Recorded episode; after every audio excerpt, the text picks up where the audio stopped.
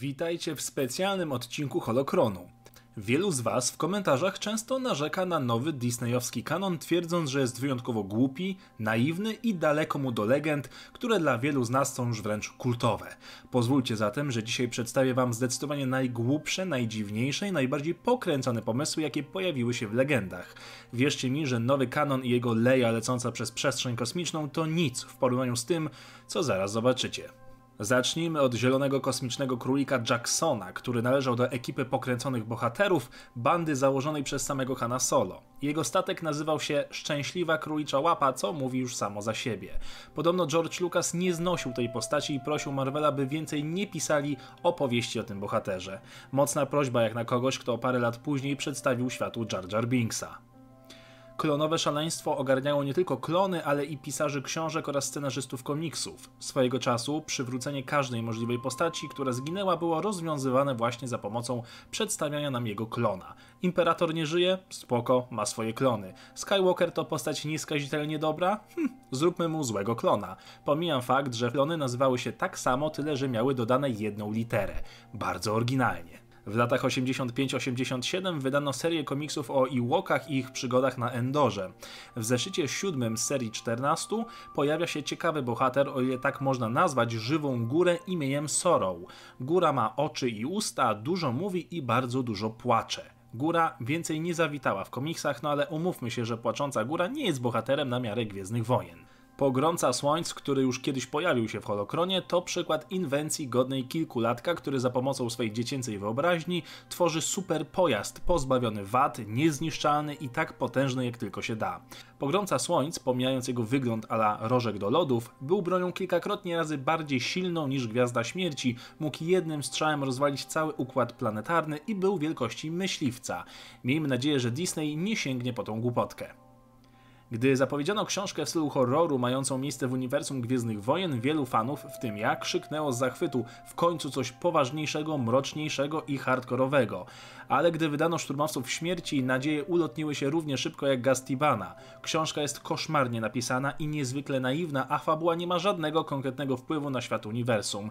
Ze świetnego pomysłu wyszedł koszmarek klasy B. Numer 48 marvelowskiej serii Star Wars, zatytułowany Trzecie Prawo, był naprawdę wyjątkowy pod względem głupoty, jaką można zaprezentować w świecie Gwiezdnych Wojen. Bo oto rebelia potrzebuje pieniędzy. Postanawia je więc pożyczyć z banku. Leia udaje się na planetę, na której znajduje się owy bank, a właściwie to same banki. Bo tak jak Tatooine to planeta pustynna, Hoth jest zimowy, a księżyc Endora jest pokryty lasem, tak ta planeta jest w całości zajmowana przez banki. Vader także się pojawia, chce bowiem uniemożliwić wzięcie pożyczki przez księżniczkę i zabija w międzyczasie ministra finansów, który jednak okazuje się być droidem. Vader kontynuuje swoją misję, którą jest zdobycie najcenniejszego skarbu z planety i tak dalej, i tak dalej. Każda strona tego komiksu jest głupsza od poprzedniej. Istnienie Yuzan Wong dla wielu fanów to już zbrodnia sama w sobie, ale mimo wszystko zostali oni całkiem nieźle przyjęci w legendach. Gorzej było ze śmiercią Czubaki, za którą owa rasa odpowiadała. Wongowie uderzyli w planetę całym księżycem, zabijając setki tysięcy istot przy okazji Chewiego. Jak na bohatera, który przeżył tak wiele przygód i był tak ważną postacią w całej historii galaktyki, ta śmierć to po prostu policzek wymierzony w twarze fanów. Tak niehonorowej, pozbawionej klimatu śmierci nie było nigdy wcześniej ani później. Luke Skywalker nie miał szczęścia do kobiet, nim trafił na Marę Jade. Wcześniej jednak albo podkochiwał się w swojej siostrze, albo zakochał się w martwym statku, w którym zamknięta była dusza mistrzyni Jedi. Tak bowiem przedstawia się fabuła powieści Dzieci Jedi, w której nasz bohater komunikuje się ze starym statkiem pamiętającym czasy wojen klonów, w którym zamknięta jest dusza Jedi imieniem Kalista.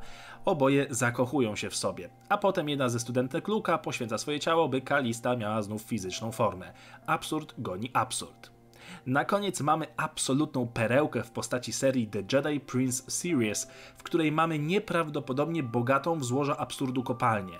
Na łamach tej serii dowiadujemy się m.in., że Imperator miał dwóch synów i obaj byli triklopsami, czyli mieli po troje oczu, a także, że rękawica Vadera jest magiczna oraz poznajemy historię Luka, który, uwaga, ratuje wieloryby.